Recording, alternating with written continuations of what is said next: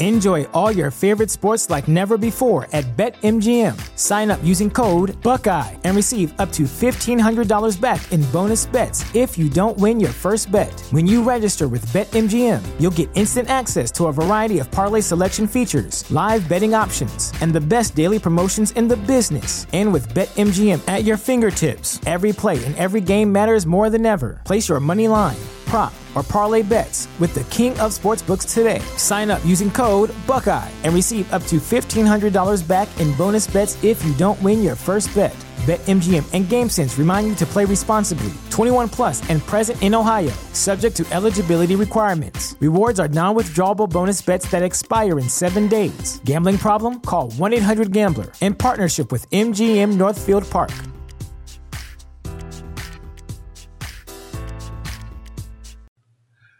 This is Doubting Mark, and I never listened to I Doubt It with Dollemore. The following broadcast may contain free thinking and open minded discussion, ideas, skepticism, and adult subject matter. Topics will be discussed using adult language, sometimes gratuitously. Get ready to move the conversation forward. This ain't your granddad's news and comment show. This is I Doubt It with Dollemore. All right. It is good to be back. Episode 172. It is amazing what can happen in between episodes. I am your host, Jesse Dollemore, and sitting across from me for 172 episodes uninterrupted, other than my sicknesses, my lovely co host, Brittany Page. Wait a minute. Were you talking about my sicknesses? My sicknesses. Okay. Because the only interruption in episodes comes when I am a sickly turd. I was going to say, because I'm a champion. Yeah. I saw your champion cookie dance earlier. What? I don't know what you're referring Those to. Those delicious German spice cookies that we got at Trader Joe's. They are real good. So good that they forced a dance out of you. No, I dance You pretty danced a- regularly. you danced a little jig I after having t- taken a, a bite I did. of the aforementioned cookie. I did, but I dance quite often. well, that is that that, that unfortunately is true. it's not unfortunate. It's real nice. Well, it's not unfortunate for you. For those who have to witness the full body convulsions, it's a lot of hate. it's like a grand mal seizure It's a lot of hate coming from you right now. put to music. All right. I have to dish it out.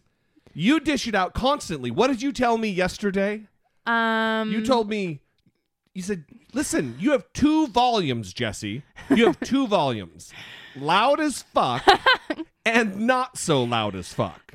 I did say that. That is that is a direct quote. That is something that I said. That's exactly what you said. So I have to, when I have a moment, when I have a chance, know, the only difference is you say that to me in private, How and I have a microphone, which provides, you know, a nice, a nice venue. How else did I uh, signal to you that you were being loud as F? How else did I signal that to you? I'm, I don't know if I want to say what, what is it?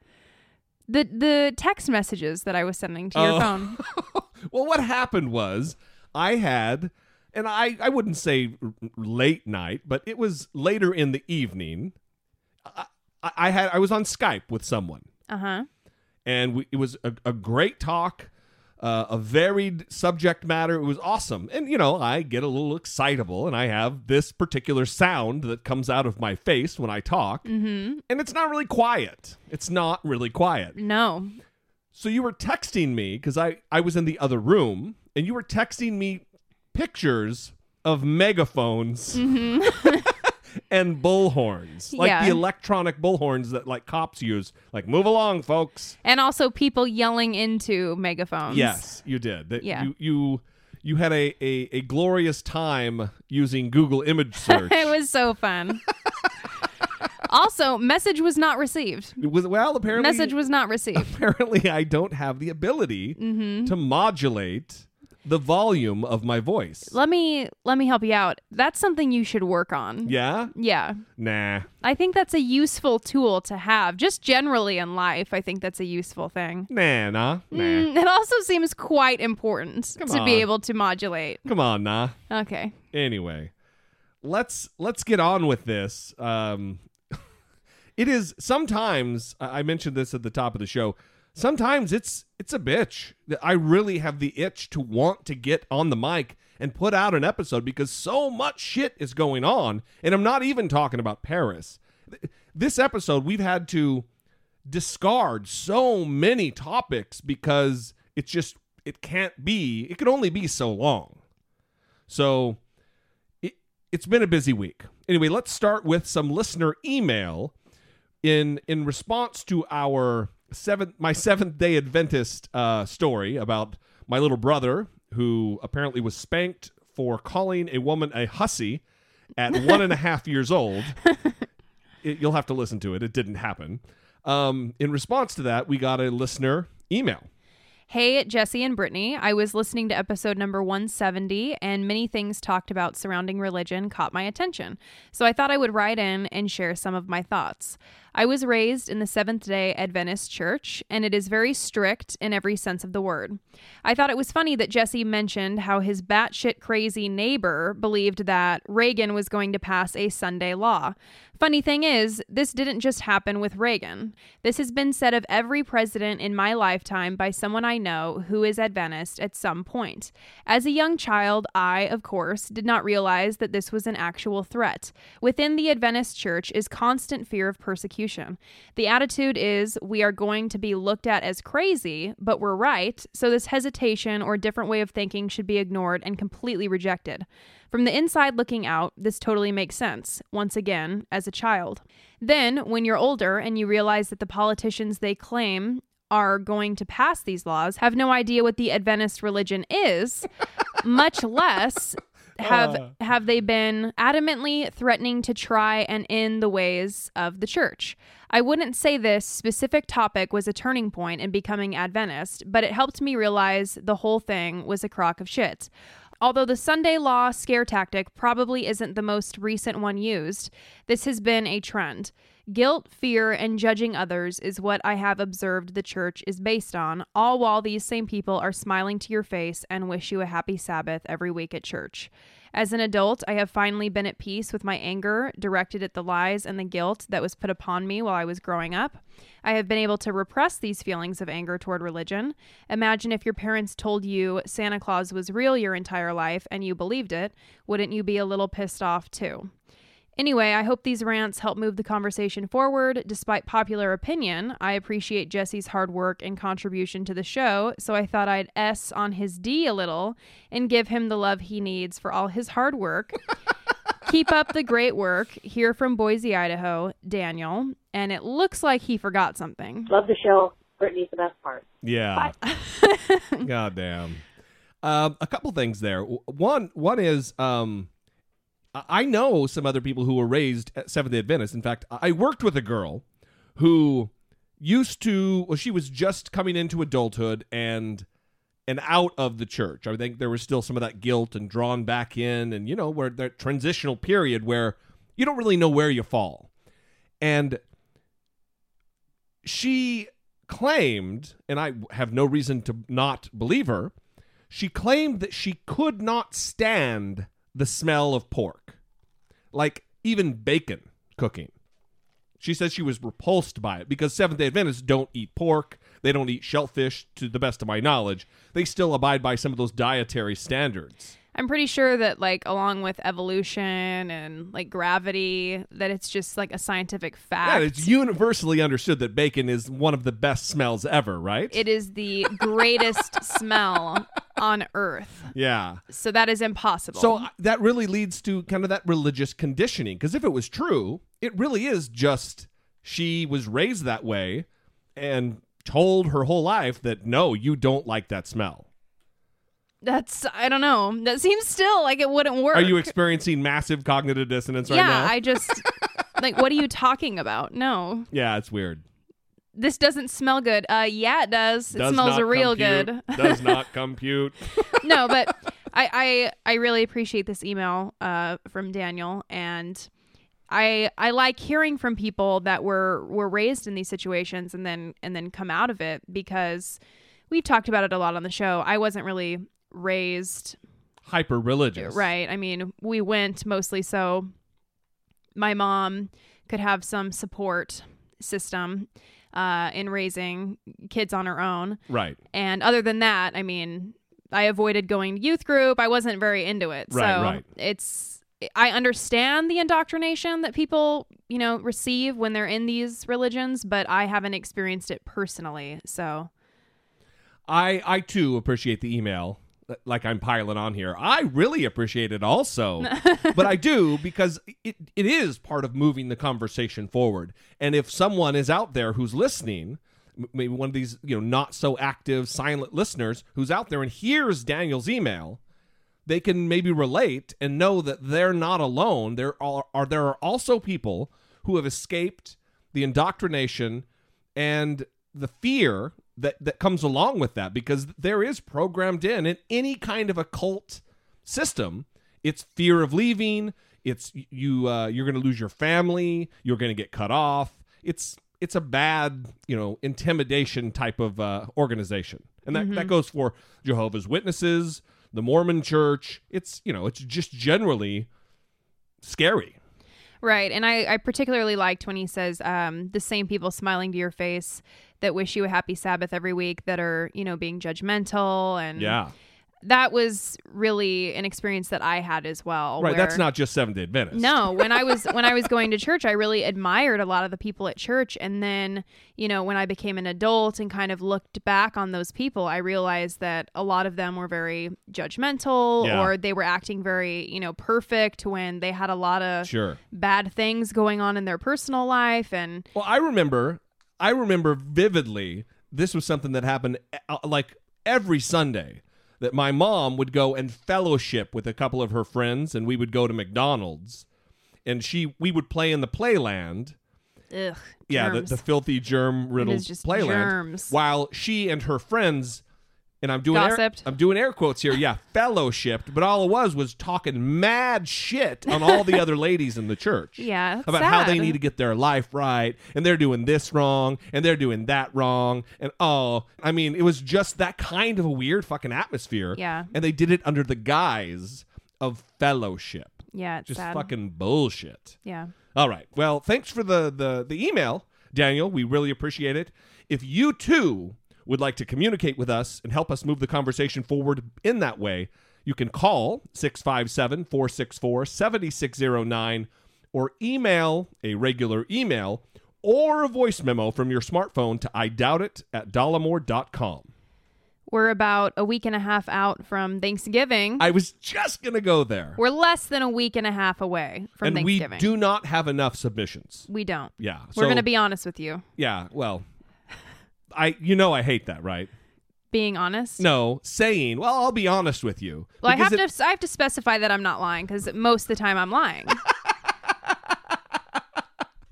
That's good. Yeah, good. That's good to know. I'm sure the audience really appreciates the the honesty for once from you. I Brittany have to try to defend myself because I know you're about to s on me for No. saying the phrase that you hate. Well, I hate, I'll be honest with you, or, you know, I'll tell you the truth. I know. I don't know why I said it. I'm anyway, sorry. I never say it. Let's move on. Okay. um we we don't have enough submissions and get it done. I know there's some of you out there who are who are pondering what you want to say, who are thinking about it, who are preparing. You don't have to go crazy. Just call in 657-464-7609 or like I said, email the voice memo from your smartphone to I doubt it at dollemore.com. There will be some editing. You don't have to leave your name. It's going to be completely anonymous. You don't have to waste a bunch of time SNRDs and telling us how thankful you are for the show because that's not what I want. I want it to be your earnest feelings about things for which you have a lot of gratitude this year. They can be little things or they can be big things. Whatever it is, we really want to hear from you. So get your shit together. And we have received many fantastic submissions. Yeah, they've been really good. So thank you to those of you who have sent them in. It's going to make for a very beautiful uh, round two of the Thanksgiving episode. Absolutely. So, you know, along with, I want to bring this up. Um, this wasn't on the board, but along with kind of what Daniel's talking about here with this religious, you know, being raised this way and always thinking this this kind of this mindset just being indoctrinated brittany and i just watched spotlight the movie spotlight with mark ruffalo and michael keaton and Rachel McAdams. yeah and uh, the guy who plays John Slattery. yeah i was gonna say Roger. Roger Roger Mad Men. Sterling. But uh, it's, it's an awesome cast, really a great cast, and it deals with a very difficult issue, which is the the systemic child molestation ring, the child rape ring that the Catholic Church has had going globally.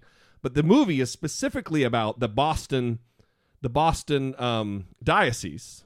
And it kind of goes into detail of one particular priest and from like the 80s I think he was raping boys is that correct Mhm. and then they uncover like 70 plus Right. They they think they have a big story, and this is history. It's a real, it's a true story. So I'm not. There's not a lot of spoilers here.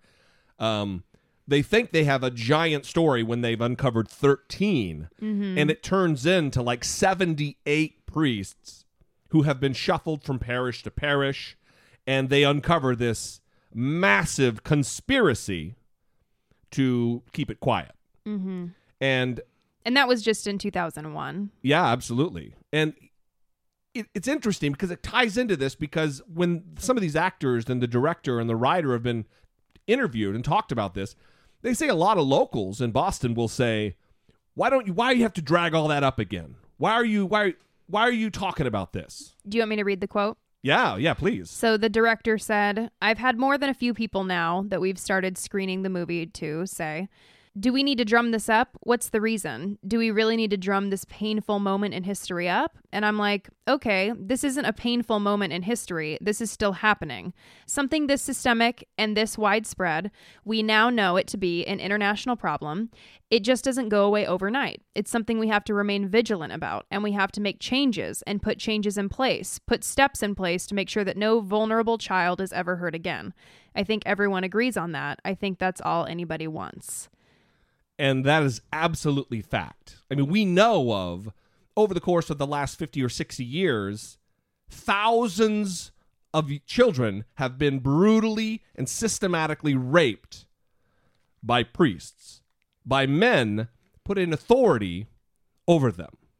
And it's been covered up, which in my mind facilitates child rape.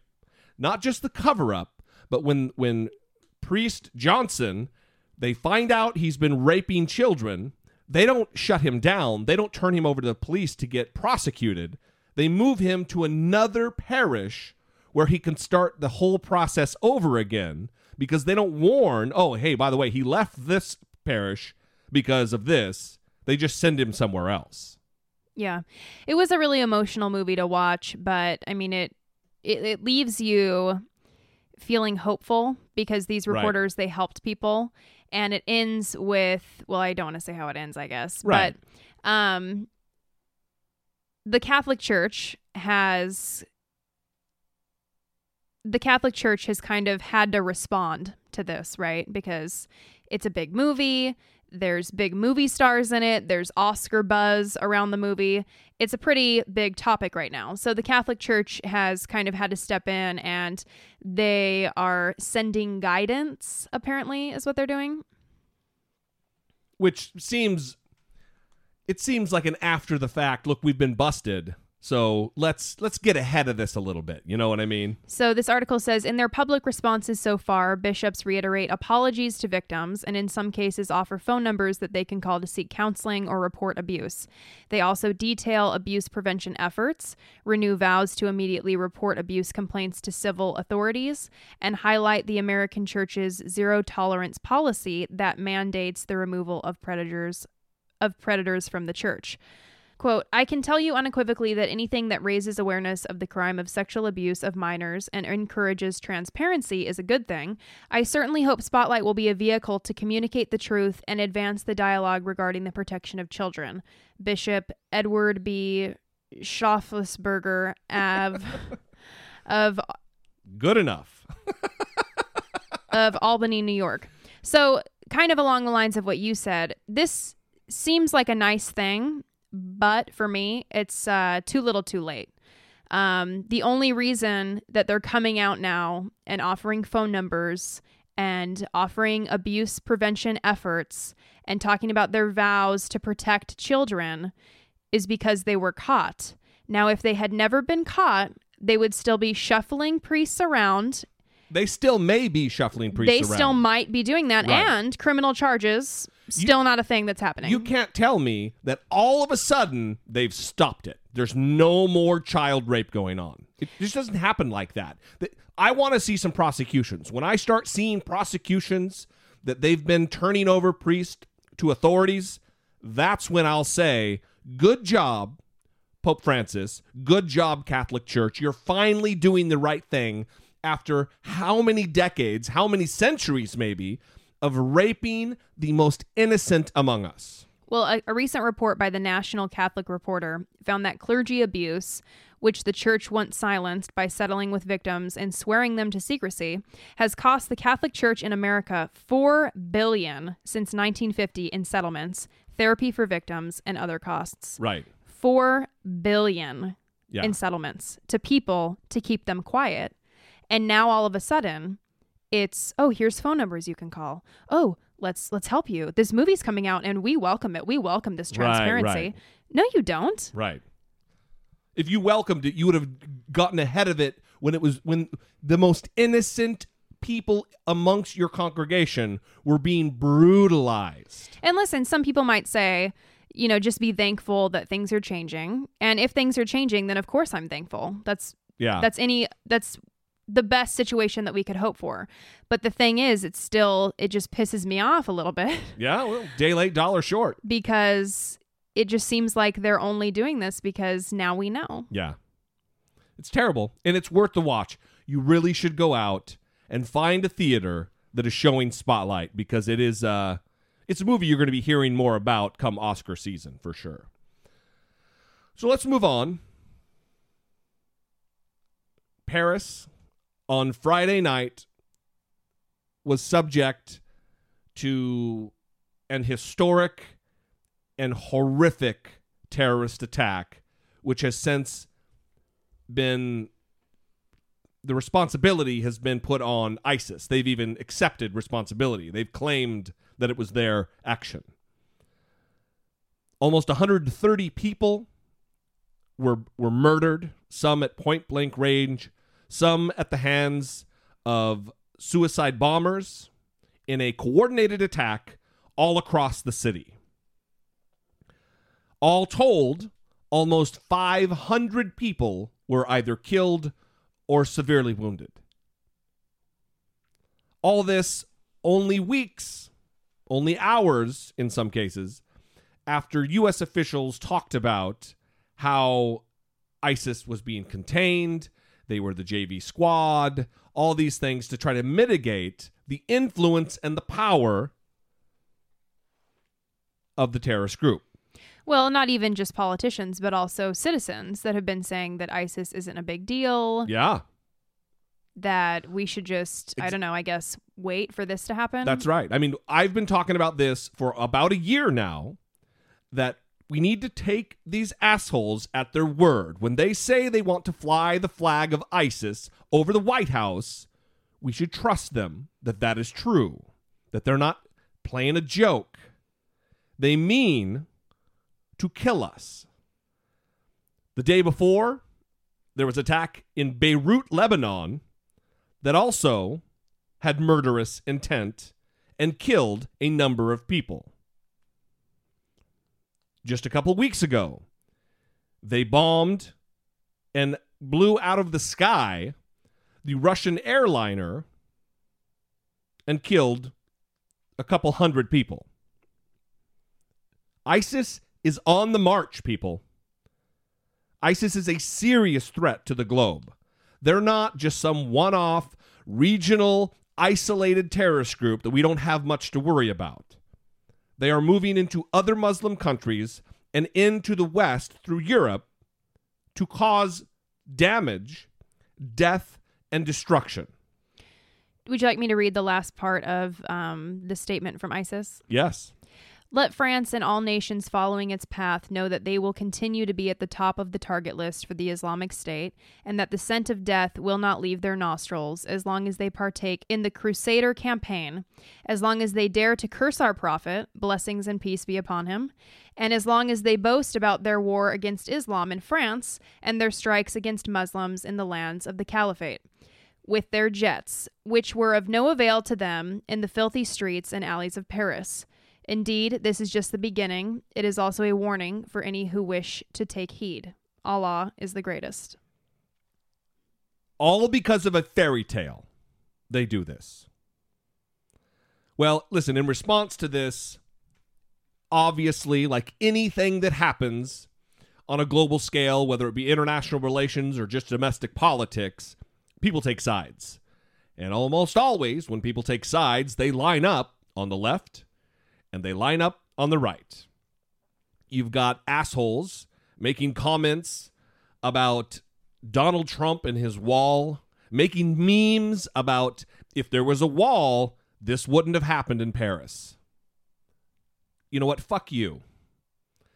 It is crass, it is insensitive, and it doesn't speak to a rational, reasonable position about what can take place when a group like this is motivated to kill. A wall wouldn't have stopped this. These people had French passports. They were they were French. They were Belgium. One, we found out, this goes to the next thing. One was Syrian, had a Syrian passport, and it was one of the refugees. Was posing as a Syrian refugee. That's right. Or yeah, I guess he wasn't a refugee, Right. but he was in the group of refugees who fled Right. Syria. Right. And this was something that bothered me was, you know, about 30 minutes to an hour after hearing that this happened, people started immediately taking sides and either posting don't insult the refugees or see what happens when you let the refugees in. Right. And, you know, we have no information. Of course not. So how about we cool it with the political banter and try to figure out what's happening, maybe just you know, cool it on the gun Yes. control talk, just any of that well, that was the other thing that was coming out. I want to get back to the refugee thing, but the gun control thing, that's another thing. Well, if they had all the strict gun control that they have in Paris and in Europe, this wouldn't be happening. Really? Fucking Annie Oakley? Really? Well, I, what do they expect that just like average citizens are going to be like ninjas because all of a sudden they have a gun and they're going to like sense that someone has a suicide pack on them Right. that they're getting ready to detonate? That's, or- that's or- no one is James Bond. Or they have the tactical door to door urban combat training to be able to go rifle to rifle in a firefight with a trained, because this was a coordinated, well executed attack. Right, and that's another thing that bothers me is it it almost puts the onus on the victims to say, well, if you had been armed and Right. maybe you could have taken care of yourself and it's I mean, that's offensive. That's just ridiculous. It shouldn't even be a talking point it, that comes it up. It doesn't make sense at all, but it gains and scores political points for those. Look, I've said it on the show before that nuance is not the friend of the lower thinker, and in this case, it's another another case in point that they, they don't have the the ability to think in a nuanced manner about this, and that you know kind of brings back the the refugee thing when we were watching it that night, and I was like, this isn't going to be good for this all these refugees who are trying to flee oppression and death and rape but at the hands of ISIL. It just it's not going to be good for them. And sure enough, the that that old narrative came out. that You see, terrorism. Oh, they're all terrorists because they happen to be Muslim and they're fleeing. But then it wasn't long. I mean, we're just talking. This all happened within hours. The the liberal force mobilized on social media and started just without any any evidence of of or no, knowledge of anything that was going on. Just just knee jerk defending no, none of none of the refugees. It's crazy and hateful to think there might be peppered in there some terrorists. Well, and that's the thing. It's, you know, I know that people don't want to say, listen, we can't take in refugees because there might be bad people there. But the thing is, this one of these people, they posed as a Syrian refugee to get in the country. Right. And that's what people might be doing. And that's what makes this so complicated. So when people are so black and white about, well, you're hateful if you don't want to take in the refugees or, you know, take this hard line on it. Well, it is kind of something that needs to be talked about. Abs- but all sides need to be addressed. No, of course. Yeah. And it's so complicated. And I guess whenever something like this happens, I just get frustrated by the black and white. Well, and we again, I hate saying we say it on the show all the time, but you know, some things need and they bear repeating. It's that if you have an extreme right opinion that's black and white, or you have an extreme left opinion that is black and white, you're probably wrong. Can I read a quote from Maajid Nawaz? Yeah. He said this morning um, on CNN with Fareed Zakaria, quote, my favorite. I know. Quote, between the apologism of the far left and the sensationalism of the far right, let us remain level headed and avoid being blinded by our left eye or popping a blood vessel in our right, because both of those conclusions will render us blind. awesome. I As mean- always, Maajid Nawaz comes up with something very poignant. And this is a man who was imprisoned and tortured for information when he was an Islamist. He was a Mm-hmm. terrorist. He was a radical. He wrote a book called Radical. Right. And now he is a moderate Muslim. He's still in the faith. Yeah. And on the debate episode, we talked about um, kind of Which is posted, by the way. Yeah. We talked about the way liberals always want to understand the perspective of others. And they talk about privilege and putting yourself in other people's shoes and understanding their plight. And Maajid Nawaz and Ayaan Hirsi Ali are two people that have come out of the faith. I mean, Well, he's Nawaz still is in. still in it, Yeah. but he is wanting to reform the faith. That's right.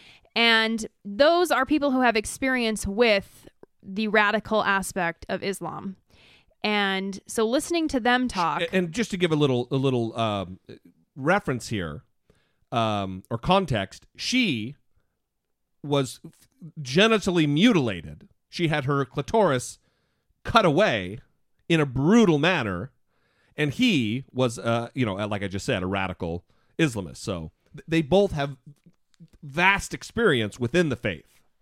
and Ayaan Hirsi Ali tweeted, as long as Muslims say IS has nothing to do with Islam or talk of Islamophobia, they are part of the problem. And she also says they are not ready to reform their faith. Yeah. And I I think that a lot of times liberals really want to defend this position that all Muslims are bad. And I think that they should defend that because there are people, Yes. and I've seen many comments today that I, I should have taken screenshots of, You- but I just get you- enraged when I read these things. Torturing yourself by going through down a rabbit hole of reading asshole comments I on know. Facebook.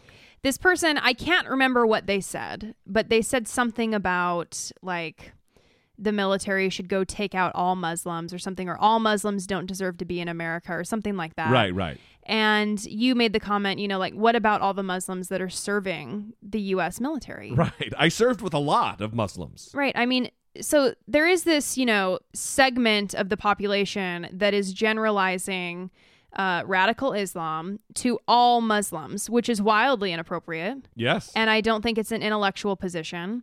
I also don't think it's an intellectual position to say that religion has nothing to do with this. well, let's go back to that, and then we'll get to the religion has nothing to do with this thing. Um, I don't believe that the people who hold that opinion that all Muslims are bad and all Muslims are are a part of terrorism. I don't. Obviously, that's not an intellectual position, but I don't think they're in the intellectual debate. They're not in that sphere. oh, of course. They are on Facebook sounding off because they're keyboard warriors. Right. They're trolls. Yeah, they're not they're not real human beings in in the debate. They're not really in the conversation. Well, I, yeah, and if they are, if you see something that someone writes, you can just brush it off as wow, this person is like not Well, connected with reality. Maybe people, well, you know, maybe I'm wrong because that Geller lady, whatever her name is, Pat- Patricia- Pamela Geller. Pamela Geller, uh, the one who organizes the Draw Mohammed contest, which, you know, fuck, that's her right to do that. I don't have a problem with that. But she's an incendiary, hateful, you know, more radical in her beliefs about mus- regular Muslims. Wanting to mix it up. Right. So, but then, you know, the other side, like you just said, that, that says that that this has nothing to do these attacks, these brutal slaughter of innocents has nothing to do with religion. While they're screaming Allah Akbar all the way merrily down the street while they're murdering as many people as they can get their sights on. Which means God is great, right? Yeah, right. Um, so it's kind of like, and I know this is like a lesser form of it, but it's kind of like when people say that um, when Christians say homosexuality is a sin, and then some people say, no, that's not what the Bible says. That's not a religious idea. Yeah. I know it's more extreme um, on Islam because it involves taking the lives of others. Right, like chopping off heads and burning people alive, all the craziness. Right. Well, it's death to infidel, but it's it's the same thing with Christians when you say, you know, the Bible says this and people say no, the Bible doesn't say that. Right.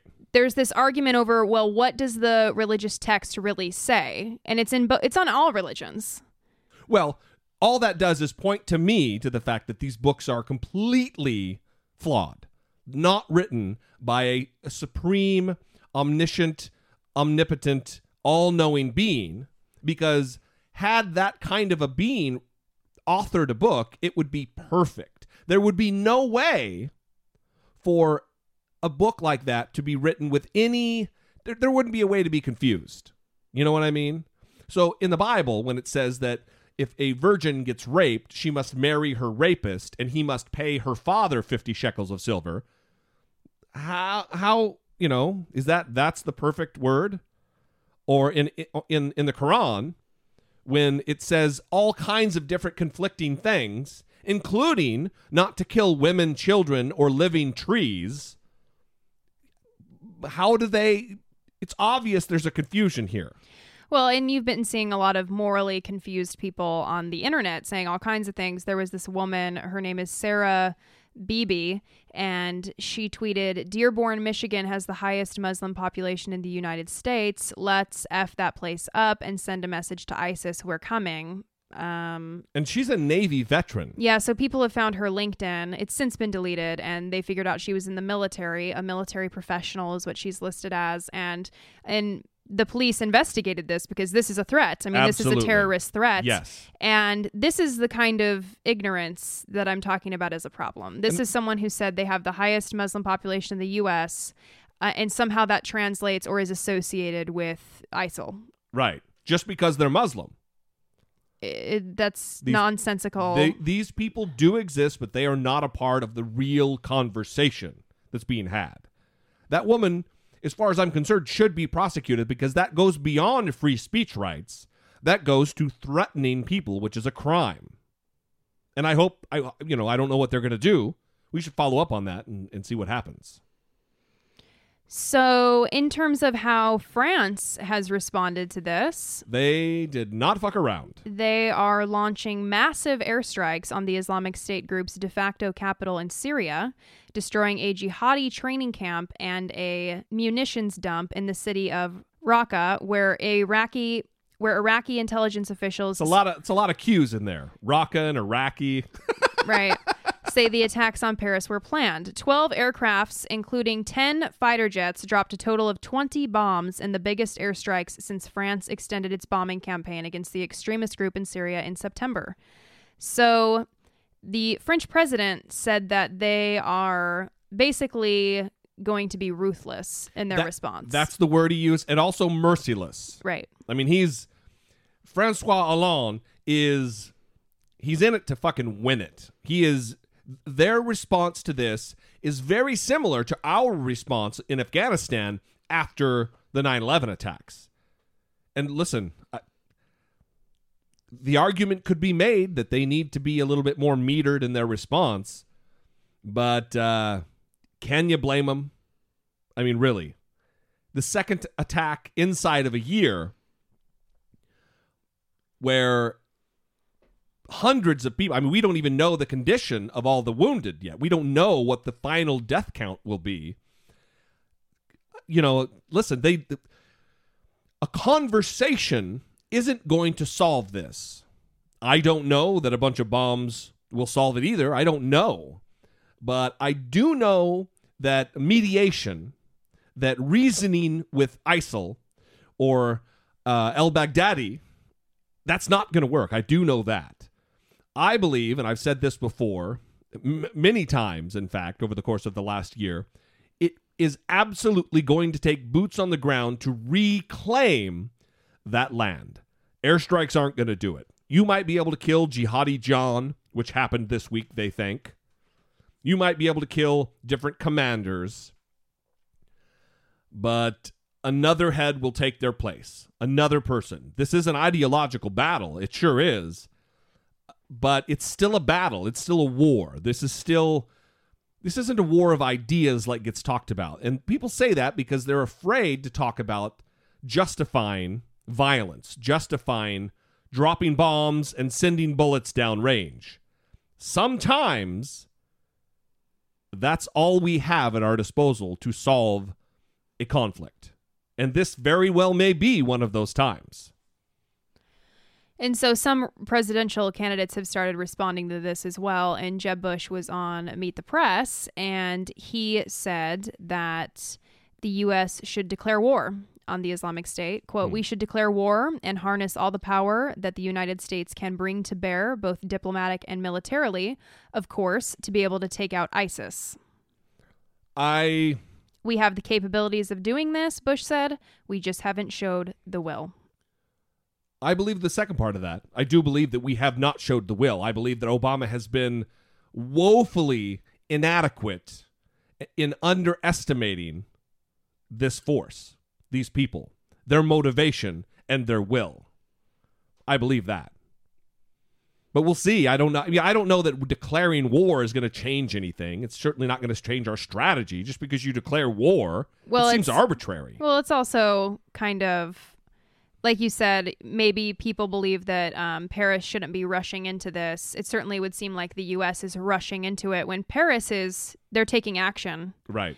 Well, I think there needs to be a broad coalition. Anytime something like this goes on, there needs to be a broad coalition of many nations in agreement. But we really need to, and I don't want to get too deep in the weeds with uh, the the international relations of this, but we really do need to get the the Muslim majority nations that border and also just our regional neighbors to get involved and to to do the right thing here because they are the ones who are immediately at risk. Obviously, Paris is as well. We will be eventually we will be. This will come inside the borders of America. It's ju- it's just it's a it's a certainty. It's going to happen. It- It's you know, it's a, it's a scary time. It is a scary time, and I think we need to be honest with ourselves about how to deal with this. Another scary thing is that Ann Coulter took to Twitter on Friday Uh, that is frightening. and said that Donald Trump was elected president tonight. because of his statements. Right. And this is her exact quote. They can wait if they like until next November for the actual balloting, but Donald Trump was elected president tonight. Because of his response to the Paris attacks on Twitter. Right, which were basically if Obama won't call it um, Islamic extremism, then I will. And That's all it takes to get elected president, huh? I think I should have been elected a long time ago. she's she's a terrible hag. I mean, she's Ichabod Crane. There's something wrong with that lady. I mean, there's she's not my favorite person, but Yeah, okay. um sometimes no, that's not true. Um What? I was going to try to like say something nice, but Yeah. I no. It's So impossible. It, she Well, makes me angry. Yeah, every time I get the same. I'm trying so hard No, to listen, like I get the same kind of angry with her that I do when I call Donald Trump a cunt. It's terrible. I she it's seething, furious rage. Well, there's also rumors that she is just a troll and that it's kind of an act that she's putting on. Right, right. I've heard that. That might be lot, true. Um, you know, I don't know. Anyway, we want to hear from you on this. I mean, I've, I've said a lot, and I'd like to have a conversation with the audience. So 657 464 7609. Of course, email a voice memo from your smartphone to I doubt it at dollemore.com. I also just want to say that uh, Donald Trump tweeted about Shepard Smith and said, Boy, is this guy Shep tough on me. So totally biased. As a reporter, he should be ashamed of himself. Hashtag Trump 2016. Good job, Shep. All right, moving on. Support for I Doubt It with Dollemore comes from generous, engaged, intelligent, and good looking listeners like yourself by way of Patreon. You can contribute per episode as much or as little as you'd like, comforted by the knowledge that you're within your budget and helping move the conversation forward one podcast at a time. If you too would like to become a supporter, please visit patreon.com slash I Doubt It with Dollemore. All right. I would like to let you know that we did do the debate episode. It is posted. If you would like to have access to that, we will certainly love to email you the password for it. All you have to do is join Patreon.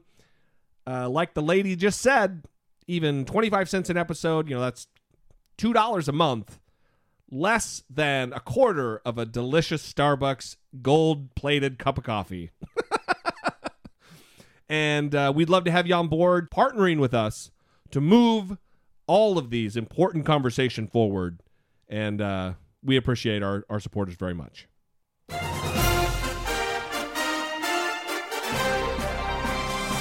Dollemocracy 2016 facing down pessimistic politics with realistic optimism. Speaking of donald trump i think brittany blew her wad a little early in talking about him Sorry about that. Sorry. but uh, this stuff is just too good to pass up. When I, mean, when I was listening ahead. to it, I how giddy was I? I, it's that he said exciting. this. It is exciting stuff, I mean, I couldn't believe that he said this. right? And that's a crazy thing to say. Of all the the just wild, out of this world things that Donald Trump has said, this is it's it's up there. It- I mean, it certainly is the the craziest. In talking about Ben Carson and all of Ben Carson's, I stabbed guys and broke knives off on belt buckles and took a hammer after my mom. All these crazy things that he said, these uncorroborated things that he said. Um, he's also said at some point that he, you know, he had a pathological, violent rage about him. Pathological anger. Yeah, right. Which Jesus cured. Mm-hmm. Jesus cured him of it. Mm-hmm.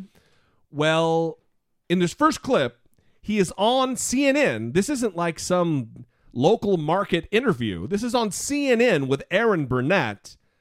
And he had this to say. And he says that in the book. I don't say that. And again, I'm not saying anything. I'm not saying anything other than pathological is a very serious disease. And he said he's pathological. Somebody said he has pathological disease. Other, other people said he said in the book, and I haven't seen it, I know it's in the book, uh, that he's got a pathological temper or temperament. That's a big problem because you don't cure that. That's like, you know, I could say, they'd say you don't cure, as an example, child molester. You don't cure these people. You don't cure a child molester. There's no cure for it. Pathological, there's no cure for that.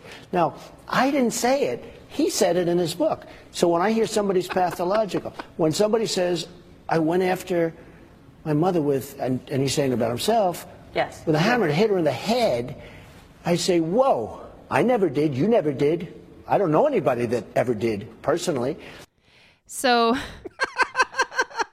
I mean, this is just like amazing, isn't it? Christmas come early is what this, is. This is completely ridiculous. He's off the rails. He I think just it's the beginning of the end. he just talked about child molesters. He's comparing Ben Carson's condition, quote unquote, his anger, to molesting children. Right how they're un, how it's unchangeable like a child molester i mean this is just absurd and he keeps using the word pathological Like he knows anything about it. well i mean his use of the word is very confusing he says like pathological is a serious disease right, right. what I mean, you know, you hear the phrase pathological liar, pathological gambler, these kinds of things. Right. You can't cure a pathological liar. You can't cure a pathological gambler. You can't. Not according to Dr. Dr. Donald Trump. I mean, it just means like compulsive or Right, obsessive. exactly, I mean, that's one of the definitions of it. So you can't help that. That's not As, something as an example, child molester. he's permanently. You don't cure these people. You don't cure a child molester. There's no cure for it. Pathological, there's no cure for that. There's no cure, Brittany Page. I don't know. I, I'm very confused. I mean, he's a 69 year old man. Child molester. And so Ben Carson has responded to this and said that he's going to pray for him. Right. Well, what else do you say? Be- and he's very shocked that this has happened. And well, Ben Carson is such a sleepy character. It's not like he's going to say, ah, fuck that guy. right. or maybe. Child molester. Yeah, I don't know. Or he could he could respond in a Trump esque way and call him a clown or something like that. Right, right, right. Well, listen, Donald Trump, this is, he didn't just say it once. He went on the stump. He was in Iowa, and he's in Iowa. I want to I want to reinforce that. He's in fucking Iowa, and he gives this long speech and he repeats the same thing that he just said, except it's a lot more long and drawn out because he's got to take up time while giving a speech. And he at the end of the speech, he recounts a few stories that Ben Carson has told the knife on the belt buckle, the hammer with the mom. And then he finishes it up with this. While in Iowa, he says this. How stupid are the people of Iowa? How stupid are the people of the country to believe this crap? Wow. Uh Off the fucking rails. The the maddening thing is that I haven't seen this really talked he got saved by the terrorist attack in France. Because this would have been major headlines if not for the 24/7 coverage, which is justified coverage over there in Paris. I mean, he also not just the people of Iowa. He said the people in the country are stupid. How stupid are the people of Iowa? How stupid are the people of the country to believe this crap? I mean, it's because Ben Carson. Oh, it's so good. Ben Carson is competing with him to be in the lead. Within the margin of error. So that means a significant portion of the country is stupid Yeah. Because they are supporting Ben Carson Right. and they're believing his life story. And because Trump's numbers have fallen and Ben Carson's have risen, it is logical or reasonable to assume that some of Trump's old supporters jumped ship and went to Carson's camp. So, in essence, he's also talking to his former supporters and calling them stupid. Can I just read another one of his tweets really quick? One more, and then we got to move on to Ted Cruz. Oh, this is almost even better. Donald Trump tweeted President Obama just told Putin how important the Russian airstrikes against ISIS have been. I told you so. Oh, I can't I cannot wait to have a president who says things like I told you so. Yeah, awesome. Well, seriously, it's this is junior high mentality. It's not even this is even like advanced. Like, oh yeah, he's a mature high school kid. This is elementary school, junior high playground bullshit.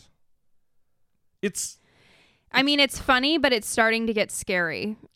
well, the longer he stays the high at this level in the polls, it's scary. The media needs to do a better job in their political reporting to get that soundbite out in front of the Iowa voters, especially. How stupid are the people of Iowa? How stupid are the people of the country to believe this crap? Ugh. All right. Speaking of crap, let's move on to uh, Ted Cruz, who was just at this religious gathering conference that's put on by f- favorite of the show, Kevin Swanson, the original truth wiener. Mm-hmm.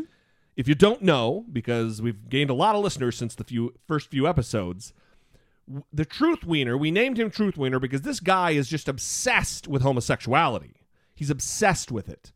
And there was a study where they concluded that men with more anger and frustration and hatred against homosexuals have a, a, a far more measured response. Their dick moves more because they put a little a little device on their penis when, and made them look at gay porn. Uh, that they their dick moves when they watch gay porn or see gay pornography. So I said that the wiener don't lie and that he's a truth wiener because his wiener doesn't lie. All that to say, he holds this political conference, religious liberty conference, which Ted Cruz and Mike Huckabee and all the main religious nutters on the Republican side went to. He was asked this at the conference. No, this is an important question. This is, in fact, this is the most important question that I ask any candidate who's running for political office, and that is this How important is it for the President of the United States to fear God? And what does that mean to you? Any president who doesn't begin every day on his knees isn't fit to be commander in chief of this country. Amen. Amen. Starting your day on your knees, I think, might mean something a little different to Kevin Swanson, who is, in my humble, uneducated opinion, very likely a closeted, self loathing homosexual. It's, it's uh, insane.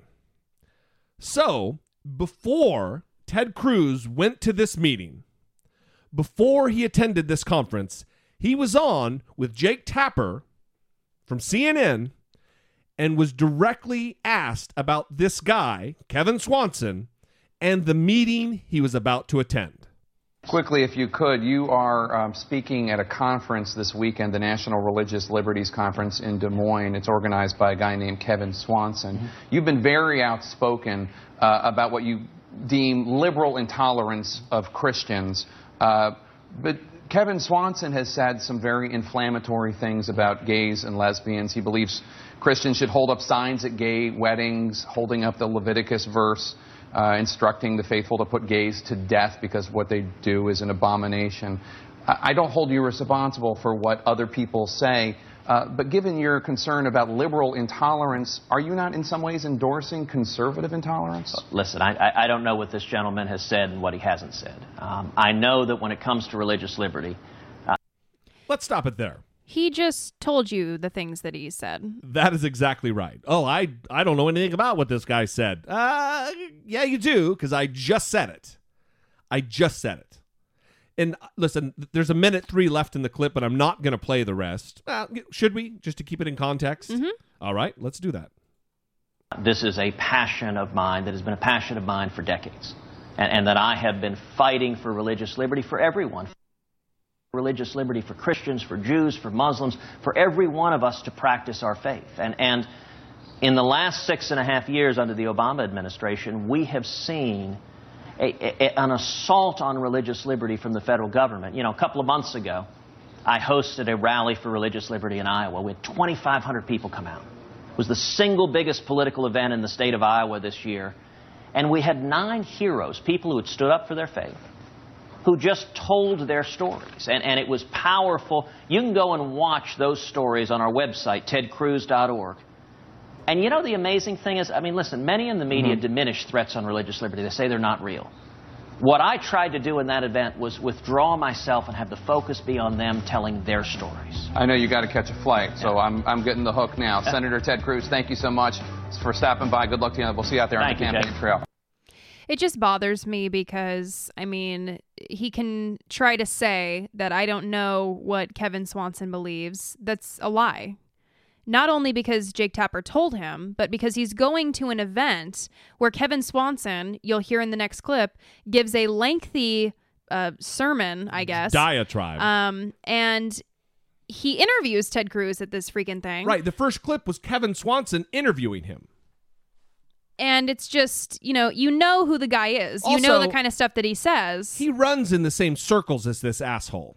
Right. Muck- Mike Huckabee also went to this event. Yep. Bobby Jindal also went to this event. That's the other one, Bobby Jindal. the the three most you know religious individuals in the GOP race right now. quote unquote. Yeah, um, they all went to this event where Kevin Swanson said this. Friends, it's us. The problem is us.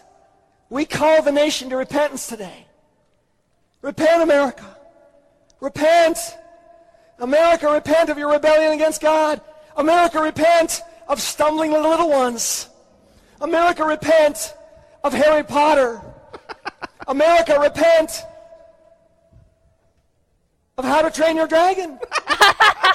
America, repent that Dumbledore emerged as a homosexual mentor for Harry Potter.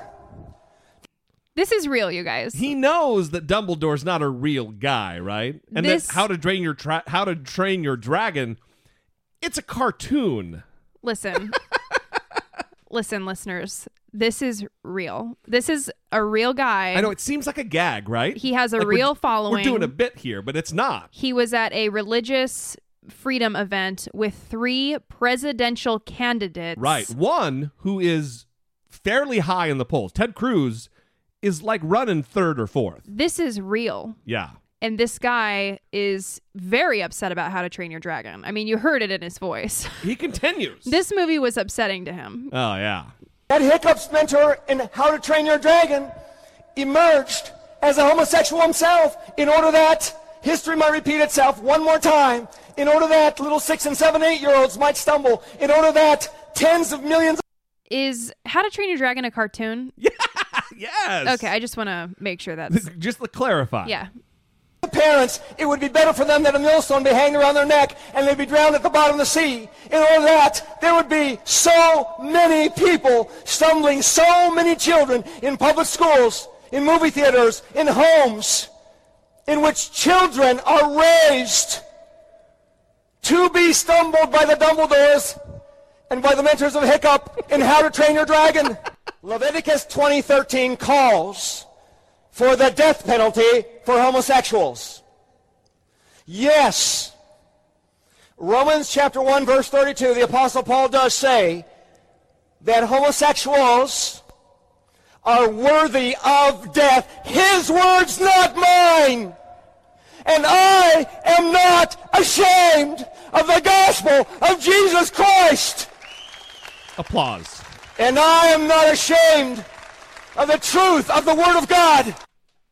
So I just want to remind everybody that three presidential candidates Were for wi- the United States of America We're witness to this. they went to this event where this guy was speaking, where he was talking about death to homosexuals. They were in the room while he went on this maniacal tirade, and not one of them has come out after this and said, I want to disavow the crazed ramblings of Kevin Swanson. Yeah, I know. None of them have said that. And you were talking about how you wish that Donald Trump's, uh, you know, statement about how Iowans are stupid should be all over the news. This should be all over the news. Absolutely, this needs to be on Anderson Cooper tomorrow night. I mean, someone needs to be doing an in-depth report about how three presidential candidates went to this event by Kevin Swanson where he's saying things like this that the death penalty for homosexuals. yeah.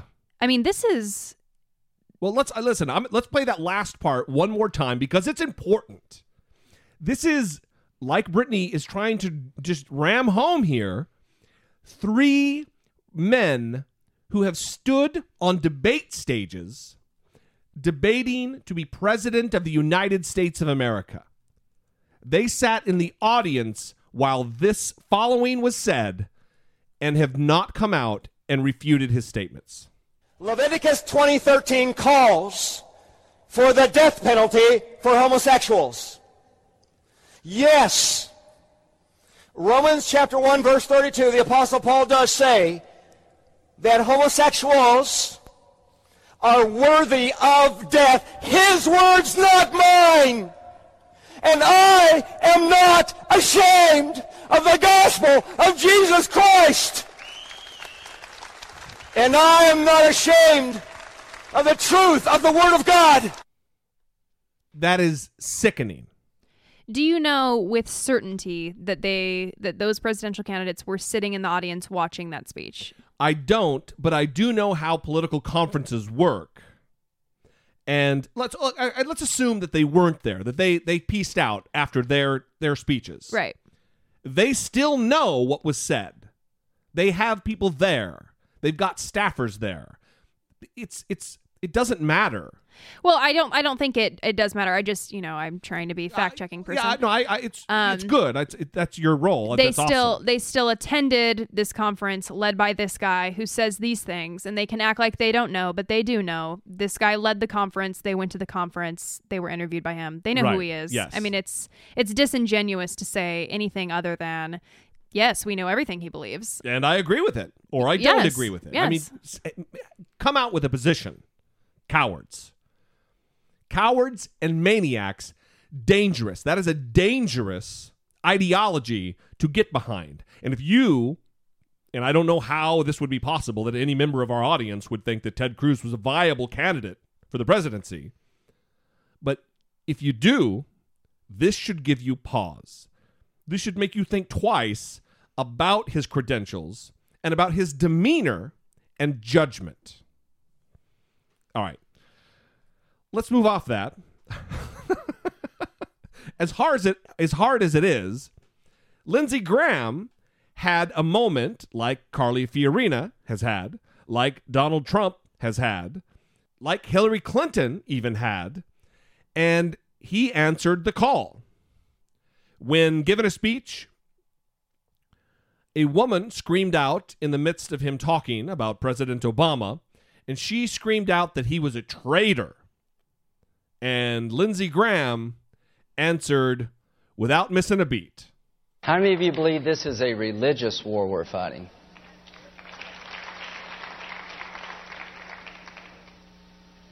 There's nothing you can do to appease these people. They want three things. They want to purify their faith, kill every Christian they can find, destroy the state of Israel, and come after us. They're religious Nazis. Barack Obama has just given the most radical regime on the planet a pathway to a bomb, a missile to deliver it, and the money to pay for it. No, ma'am, he's not a traitor. He just doesn't know what he's doing.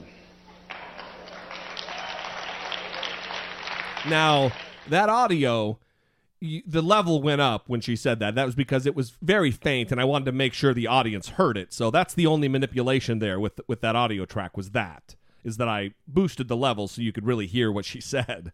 And you know, kudos to I mean, other than him saying that it's a religious war that we're fighting, just because we are in war or at a in in in, in conflict with a religious group doesn't make it a religious war. For me, I don't know, maybe it's just my logic. I would say that a religious war is between two religious factions, not one secular faction that is fighting a religious faction.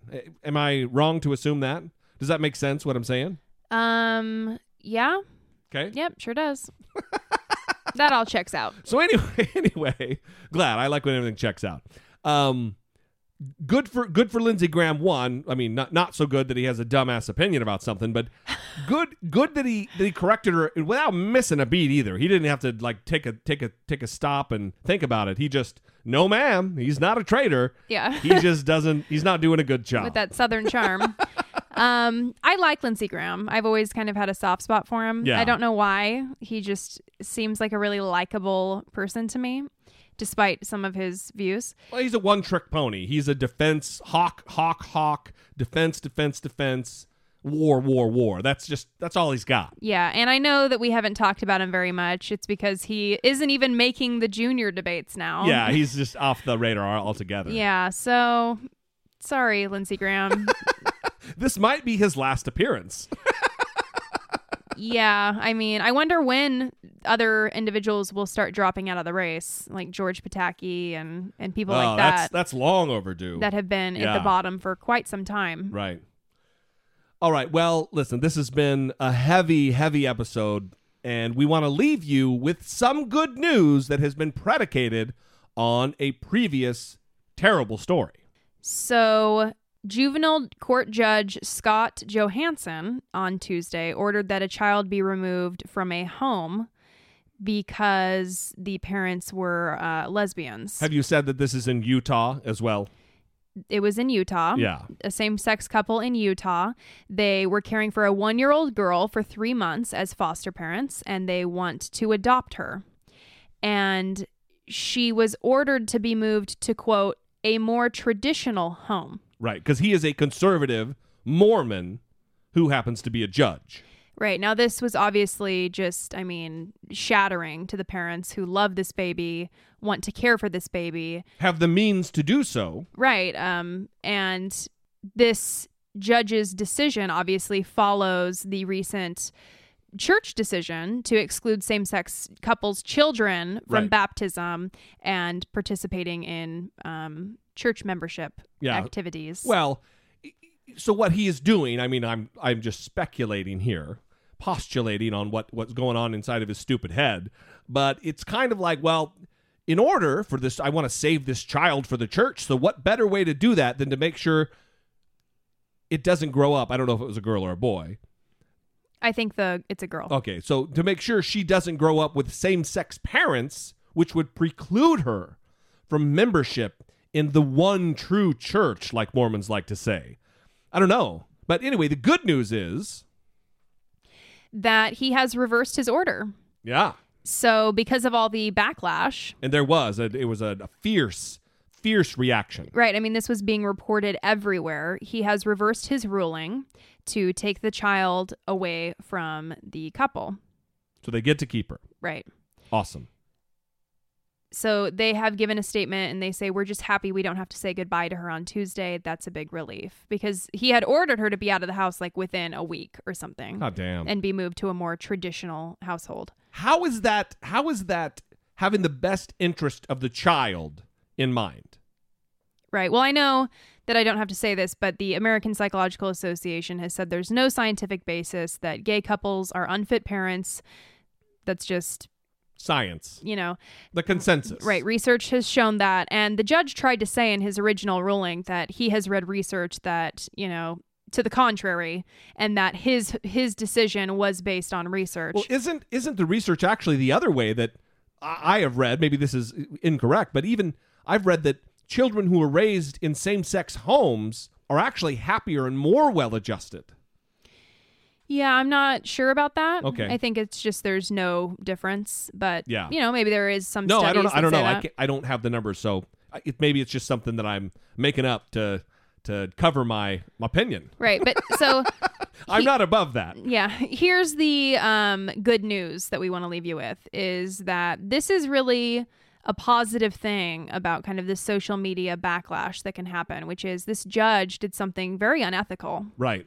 And people spoke out against the injustice and they made their voice heard and it had a result. It had a positive result. And it wasn't just about shaming this judge and saying you know you're a terrible person or whatever.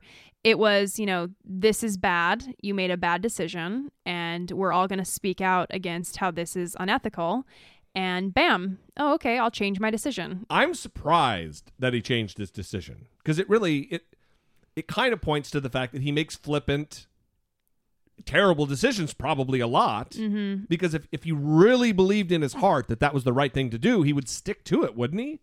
You'd think. I, I don't know. It's just weird. Anyway all is well for now in the case and that is good to hear. With that good news we will leave you. We appreciate you. If you're a patron, go check out the debate episode. It is posted, and it is a good one. Don't forget your Thanksgiving submissions. We really, really do. Please, we want to hear from you. 657 464 7609 or voicemail, voice memo, email. I doubt it at dollemore.com. For Brittany Page, I am Jesse Dollemore, and this has been I Doubt It. Child molester.